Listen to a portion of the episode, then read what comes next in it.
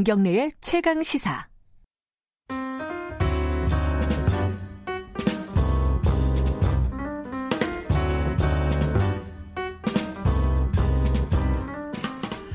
네, 더 나은 미래를 위해 오늘의 정책을 고민하는 시간입니다. 김기식의 정책 이야기 식스센스. 김기식 더 미래연구소 정책위원장 오늘도 스튜디오에 나와 계십니다. 안녕하세요. 예, 안녕하세요. 어, 얼마 전에 저희들이 DLF 관련된 네, 네, 어, 네. 그 사건을 다룬 적이 있었는데 그 이후에 라임 자산운용이라고 이 사건이 나왔어요. 네, 네. 근데 저는 이거는 어, 일단 별로 그렇게 큰 사건이 아니라고 생각을 했거든요. 보도의 네, 양도 네, 적고. 네. 근데 김기식 위원장께서 이거 굉장한 큰 사건이다라고 우리 제작진한테 말씀하셨더라고요. 어떤 의미예요? 아마 이 라임 자산운용 사건은 우리나라 금융 역사의 최대 희대의 사건으로 그래요? 기록되지 않을까 싶은데요. 일단 라임 자산운용이 운영하는 이 그 펀드 규모가 작년에 한 최고 6조까지 갔다 지금 4조 5천억 음, 정도로 줄긴 했습니다. 엄청난 규모죠. 그런데 이제 이 라임 자산 운영이 운영하는 펀드라는 게 이제 무역금융 펀드나 메자닌 펀드라 그래가지고 CB나 BW 같은 전환사채나 신주유수권부 사채 같은 데 투자하는 건데 지금 금감원에서 조사를 들어가 있습니다. 3일 회계법인이랑. 근데 이제 대략 지금 나오고 있는 건 아직 조사 결과는 나오지 않았지만 40에서 한 70%의 손실이 있을 거라고 예상되는데요. 아하. 그러면 약 2조에서 한 3조 내지는 3조 5천억까지 지금 음. 손실 날 규모로 보여지는데 문제는 이게 단순하게 손실의 규모가 문제가 아니고 사기라는 게 문제입니다. 사기다. 네. 근데 네. 방금 말씀하셨듯이 라임 자산운용이라는 데서 만든 펀드를 네, 네, 은행 네. 같은 데서 판 거잖아요. 네, 네, 맞습니다. 여기까지는 됐고 그래서 손실이 난 건데 네, 네. 이게 왜 사기가 되는 거죠? 그러니까 이제 지금까지 이런 대형 금융 사건이 예전에 이제 저축은행이 망했을 때 후순위채 사건이 있었고 동양증권 CB 그러니까 회사채 네. 사건이 있었고 그다음 최근에 DLS, DLF 이런 건이 네. 있었습니다. 이런 건 다 어쨌든 저축은행이 망하거나 동양증권이 망하거나 혹은 뭐 최근에 DLS, DLF는 독일의 금리가 떨어지거나. 그 떨어지거나 이런 어떤 이런 거에 의해서 이루어진 갑- 그렇죠. 갑작스러운 상황 변화에서 이루어진 건데 이거는 그런 게 아니고 어허. 어, 라임 자산 운영이 명백히 사기를 한 것으로 보여진다는 겁니다. 그래요? 무슨 얘기냐면 예를 들어서 무역금융 펀드 같은 경우도 이제 미국의 헤지펀드가 운영하고 있는 모 펀드와 다양한 자펀드를 갖고 있는데 이 예. 모 펀드가 미국의 우리나라 금감원 같은 데에 걸려 예, 적발돼 가지고 폰지 사기 그러니까 금융 사기를 한 것으로 해서 그 음. 모 펀드가 자산 동결이 됐습니다. 이렇게 자산 동결이 돼 버리면 그게 전액 손실이 나 버리는 음. 형태로 나타나게 되는데 더더군다나 이게 이 또 하나 문제가 되는 게 그 펀드를 운영하는 과정에서 수많은 자- 펀드들이 있는데요. A 펀드에서 손실이 나서 화- 근데 환매가 들어왔을 경우에 B 펀드에서 들어온 돈으로 A 펀드에 있는 돈을 메꿔주고 아하. C 펀드에서 들어온 돈으로 B 펀드의 손실을 메꿔주고 이런 이제 소위 다단계에서 쓰는 이걸 폰지 사기라고 하는데 예. 그러니까 뒤에 들어오는 손님 돈을 가지고 앞에 손님 돈을 메꿔주는 형태로 이 어, 펀드 그게 다단계잖아요. 그렇죠, 그렇죠. 어. 그런 형태로 이걸 이제 금융 쪽에서는 폰지 사기라고 합니다. 음. 1920년대 폰지라는 사람이 썼던 이 사기적인 수법을 때문에 음. 이제 폰지 사기라는 말이 나오는데 이거는 그러니까 무슨 실물 자산이 무슨 회사가 망하거나 해서 발생한 게 아니라 이런 사실상의 음. 거의 이 뭐 제가 거의라는 표현을 씁니다만 사실상 사기에 가까운 이런 음. 이제 방식을 통해서 이 대규모 손실을 숨겨오면서 운영을 해왔기 때문에 우리 금융 역사에서 보면 정말 희대의 사건이라고 볼 수 있는 거죠. 그 아까 말씀하신 A 펀드가 손실을 보고 있는데 환매가 들어오면 B 펀드로 메낀, 메꾼다. 이게 법적으로는 금지되어 있다라는 거죠. 당연히 안 되고요. 그러니까 지금까지의 문제들은 되게 불안전 판매가 문제거든요. 그러니까 충분히 설명하지 네. 않아서 하는 이제 불안전 판매 이슈였는데 이거는 불안전 판매 문제하고는 차원이 다른 음. 금융 사기, 아주 본격적인 금융 사기 문제가 음. 라고 에 의해서 수조 원의 손실이 발생하는 그래서 다수의 피해자가 나온 이런 상황들이 지금 예견돼 있는 거죠. 지금. 물론 불안전 판매도 들어가 있죠 이번 네네네. 사건에. 근데 이게 지금 라임 자산 운용이 사기를 친 거다 사실상 네네. 이렇게 말씀하셨는데 지금 사실 소비자들은 다 은행이나 이런 데서 네네네네. 이 펀드에 가입하고 그랬을 거 아니에요. 그럼 은행 책임도 당연히 있는 거죠. 그렇죠. 지금 이제 라임 자산 운영이라 그러면 자산 우리 청취자들 중에 거의 대부분 모르실 텐데 그렇죠. 그러니까 이게 예. 단순히 라임 자산 운영의 사기 문제면 문제가 뭐 제가 희대의 사건이라고 하겠습니까? 문제는 이, 자, 이 펀드가 설정돼서 자, 자금을 모으고 판매하는 과정에 대한민국의 거의 모든 굴지의 금융기관이 다 관여됐다는 겁니다. 어허. 예를 들어서 예. 우리나라 금융기관의 1등이 신한인데요. 네. 신한금융주지 산하의 신한 그, 금융투자라고 하는 회사가 예. 이게 PBS라 그래서 prime 그, 그 broker service라 그래가지고 이 라임 자산 운용의 이 펀드의 처음에 설계부터 자금 조달까지를 다 컨설팅 해주면서 아, fee를 받았습니다. 신한금투가요. 그러니까 수수료를 아. 더군다나 거기에 TRS라 그래가지고 뭐 이제 좀 복잡해서 TRS라 그래서 아예 3,600억의 대, 돈도 대출해주면서 음흠. 이 라임 자산 운용에 이 펀드에 아예 동반자처럼 일을 한 거. 아. 더군다나 그 펀드를 신한금투에서 팔기까지 했습니다. 음. 지금 그래서 이제 이런 이제 신한금투뿐만 아니라 지금 대신증권이 뭐 1조를 팔았고 우리은행, 신한은행 뭐 은행들이 이 펀드를 다 팔았거든요. 네. 그러니까 그러면 이 사기를 그러면은 수법이 사기를 했는데 네. 판매하는 금융회사들은 이걸 그럼 제대로 어, 체크하고 파냐라고 그렇죠. 음. 하는 점에서 보면 우리나라의 가장 큰 금융기관 대부분이 이 금융 사기에 연루되는 음. 상황이 지금 벌어지고 있고 그 책임으로부터 자유로울 수 없게 되어 있는 거죠. 그러니까 이거는 금감원과 검찰 수사에 따라서는 네. 금융권 전체가 일종의 사기의 공범과 같은 혹은 이 소위 성, 성실한 관리자로서의 주의 의무를 위반한 문제로 음. 인해서 상당히 큰 징계나 형사적 책임을 져야 되는 상황으로까지 갈 가능성이 높아진 거죠. 그 단순 불안전 판매를 좀 넘어섰군요. 은행들도 개입한 수준이. 네네, 네네. 지금 금감원이 조사를 하고 있나요? 예, 금감원에서는 일단 지금 그 손실이 어느 정도 나고 있는지 펀드 네. 자산 운영을 실제로 어떻게 했는지를 좀 들여다 아, 보고 음. 있습니다. 그, 음.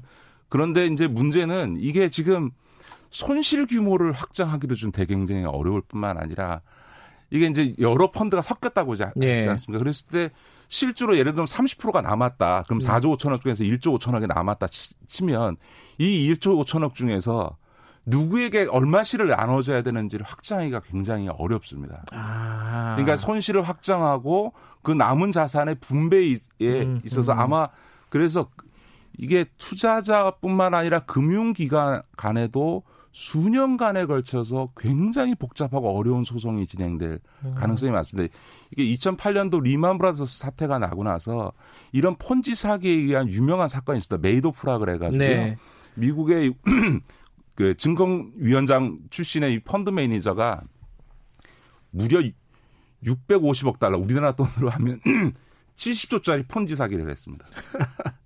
잘 이렇게 뭐 감이 안 오네요. 70조라는 게. 예, 예, 예, 예. 그 근데 문제는 뭐냐? 이런 폰지 사기가 발생했을 때 특히 파생 상품과 같은 문제들은 예. 손실이 발생했을 때 그 손실 규모를 특정하고 각자가 얼만큼의 손실을 분담해야 되는지를 계산하는 것 자체가 굉장히 음. 어려운 문제입니다. 그렇기 때문에 이번에 금감원과 삼일회계법인이 지금 조사를 금감원 의뢰에 의해서 같이 들어가 있는데 네. 과연 지금 이 실체를 밝힐 수 있느냐라고 하는 문제에서 굉장히 어려운 게 지금 이 운영 자체를 주도했던 이종필이라고 하는 라임자산 운영의 부사장이 지금 도주를 해서 잠적을 했습니다. 근데 아하. 이 자산 운영의 내막을 다 아는 사람은 오직 이 사람 하나다. 자, 야. 그러면은 과연 장부만 보고 이 돈이 어떻게 운영됐는지 이 무려 6 작년 최대치로 음. 6조짜리 돈이 어떻게 운영됐는지를 과연 전모를 밝힐 수 있겠느냐 라고 음. 하는 문제까지가 지금 인 거죠. 왜냐하면 사기하는 사람이 장부를 믿을 수가 없는 거죠.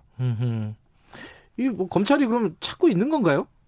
이종필이라는 그 아까 부사장? 참, 검찰도 저는 한마디 안 할 수가 없는 게 이 구속영장이 떨어졌습니다. 예. 조사를 해가지고 다른 사건의 횡령 배임죄로 아이 요번 이종필이라는 사람이 예. 예. 그 해서 구속영장을 쳐서 법원이 구속영장에서 구속영장을 발부했는데 네. 그 영장 실질 심사에서 안 나오고 도주를 했어요. 어허. 보통은 신변을 확보해 놓고 이런 이제 그렇죠. 자본시장에서 도주 가능성이 높기 때문에 신변을 확보해 놓고 어 48시간 체포영장 발부해서 붙잡아 놓고 영장을 쳐가지고 영장이 음. 발부되면 이제 구속을 시켰어야 되는데 네. 검찰에서도 안이하게 구속영장을 치면서도 불구속 상태로 뒀다가 도망가 버린 거예요. 아. 도망가서 지금 몇 달째 지금 행적을 못 찾고 있는 거죠. 그러니까 거, 이 사기 사건의 주범은 이미 사라진 거죠. 외국에 갔을 수도 있겠네요. 지금 음. 출국 기록은 없습니다. 어, 미랑? 그리고 어쨌든 검찰도 수사를 굉장히 좀 초기에 미온적으로 어, 이, 이 사건의 중요성이라든가 심각성, 그다음 이종필이라고 한 자의 역할 이런 부분들에 대해서 검찰이 남부지검에서 안이하게 본 측면이 있는 거죠. 핵심적인 사람이 지금 그럼 잠적 중이고 그렇다 보니까 금감원의 조사도 시일이 많이 걸릴 것으로 보이고 그럼 앞으로 한동안 시끄러운 게 아니 금감원 네. 입장에서는 지금 이제 이미 그 환매들이 막 들어오고 있고 환매를 네. 지금 중단하고 있고 하기 때문에 조사를 마냥 끌 수는 음. 없을 거고요. 지금 조사 들어갔으니까 조만간 일단 음. 현재까지 파악 가능한 아, 범위에서 예, 조사를 예. 결과를 발표하지 않을까 싶습니다. 음, 하지만 어, 검찰 수사나 전모를 네, 밝히기에는 네, 네. 시간이 상당히 걸리겠네요. 그죠? 네, 네, 네. 한동안 시끄럽겠는데요? 예, 예. 더군다나 이게 이제 아까 그 TRS라 그래서 대출을 해줬다고 했지 않습니까? 아, 그 은행권에서 그렇죠, 그렇죠. 신한, 신한금투가 예. 그걸 해줬는데 예를 들어서 아까 말씀드렸던 것처럼 70%가 손실 나서 1조 5천이 남았다. 그럼 네. 투자자들한테 돈을 나눠줘야 되는데 문제는 이런 부, 불안전 판매이거나 사기의 공범일 수도 있고 사, 사기를 체크하지 못했던 이 금융회사가 음. TRS라는 건 대출이기 때문에 네. 제일 먼저 변제를 받습니다. 음흠. 그러니까 아무것도 몰랐던 개미 투자자보다도 오히려 금융권이 먼저 자기가 빌려준 돈을 먼저 회수해 가보는 상황이 벌어지면 일반 국민들 입장에서는 야 니들이 이렇게 나한테 엉터리 사기 상품을 팔아놓고 네. 니들 돈은 챙겨가면서 내 돈은 아, 요것밖에 안 준단 말이야라고 해서 투자자하고 어, 이 금융회사 간의 분쟁도 과거보다 훨씬 더 사기 사건이기 때문에 격화될 수밖에 없고요. 예. 더더군다나 아까 말씀드렸던 것처럼 손실을 확정짓고 남은 자산을 배분할 때 이제는 금융기관 간에도 이건 내 거야. 아하. 요만큼 나 나 나 예. 나 천억 줘야 돼. 예. 아니야, 니건 천억 안 돼. 내건 오백, 니건 오백억이야 라고 싸우면서 금융기관 간에도 싸움이 날 수밖에 없고 법적 소송이 그렇게 돼서 이 사건이 아빠 몇 년 동안 아마 엄청난 우리나라에 존재하지 않았던 소송 음. 사건이 빈발하게 될 거고요. 그래서 제가 아까 말씀드렸던 것처럼 우리나라 금융 역사에 정말 희대의 사건이 터졌다 이 말씀 드립니다. 마지막으로 하나만 짚고 넘어가면요. 그 DLF 사고가 사건이 터진 지가 얼마 안 됐잖아요. 네, 네. 잇따라서 지금 터진단 말이에요. 그럼 금융 소비자 관련된 뭐가 문제가 시스템에 문제가 있는 거 아니에요 우리나라가 이거 뭔가 정비해야 예, 되는 거 아닙니까? 저희가 이제 금융산업을 발전시키자고 이제 네. 펀드 규제를 해왔는데요. 제가 늘 말씀드렸습니다만 사전적인 규제를 완화해 줄 때는 사후적 제재를 강화해야 되거든요. 음. 그러니까 지금 계속 금융 소비자들의 피해 사건들 그것도 초대형 사건들이 연이어 터지는 거는 규제 완화만 하지 소위 위법한 일이 벌어졌을 때 음. 사후 제재가 세지 않으니까 이런 일이 계속 반복되는 측면이 있습니다. 예를 들어서 네. 아까 말씀드렸던 메이도프 같은 경우에는 징역형을 무려 150년형을 받았습니다. 예. 옛날에 그 월드컴이라는 분식회계 사건은 나이가 70이 다 된 사람을 30년형을 때렸습니다. 음, 음. 그러니까 그냥 감옥에서 생을 마감하라는 뜻이거든요. 음. 이것처럼 미국처럼 규제를 풀어놓은 사회에서는 어떤 방식을 취하냐 면 대신에 위법하면 가중적으로 처벌하는 형태로 네. 하는 건데 우리는 이런 사후 제재조차도 미온적이다 보니까 네. 이런 문제가 발생하는 거고요. 금융기관들도 이번 사태에 대해서 저는 명백히 법적 책임을 져야 음. 될 뿐만 아니라 스스로 경각심을 가져야 된다. 그러니까 음. 소위 그 수익을 위해서 그냥 판매하는 데만 급해 가지고는 네. 이제 금융기관으로서의 신뢰성을 이제 완전히 잃어버리게 될 거고 네. 이런 금융기관의 신뢰성이 없기 때문에 우리나라의 자본시장이 발전하지 않는다. 네.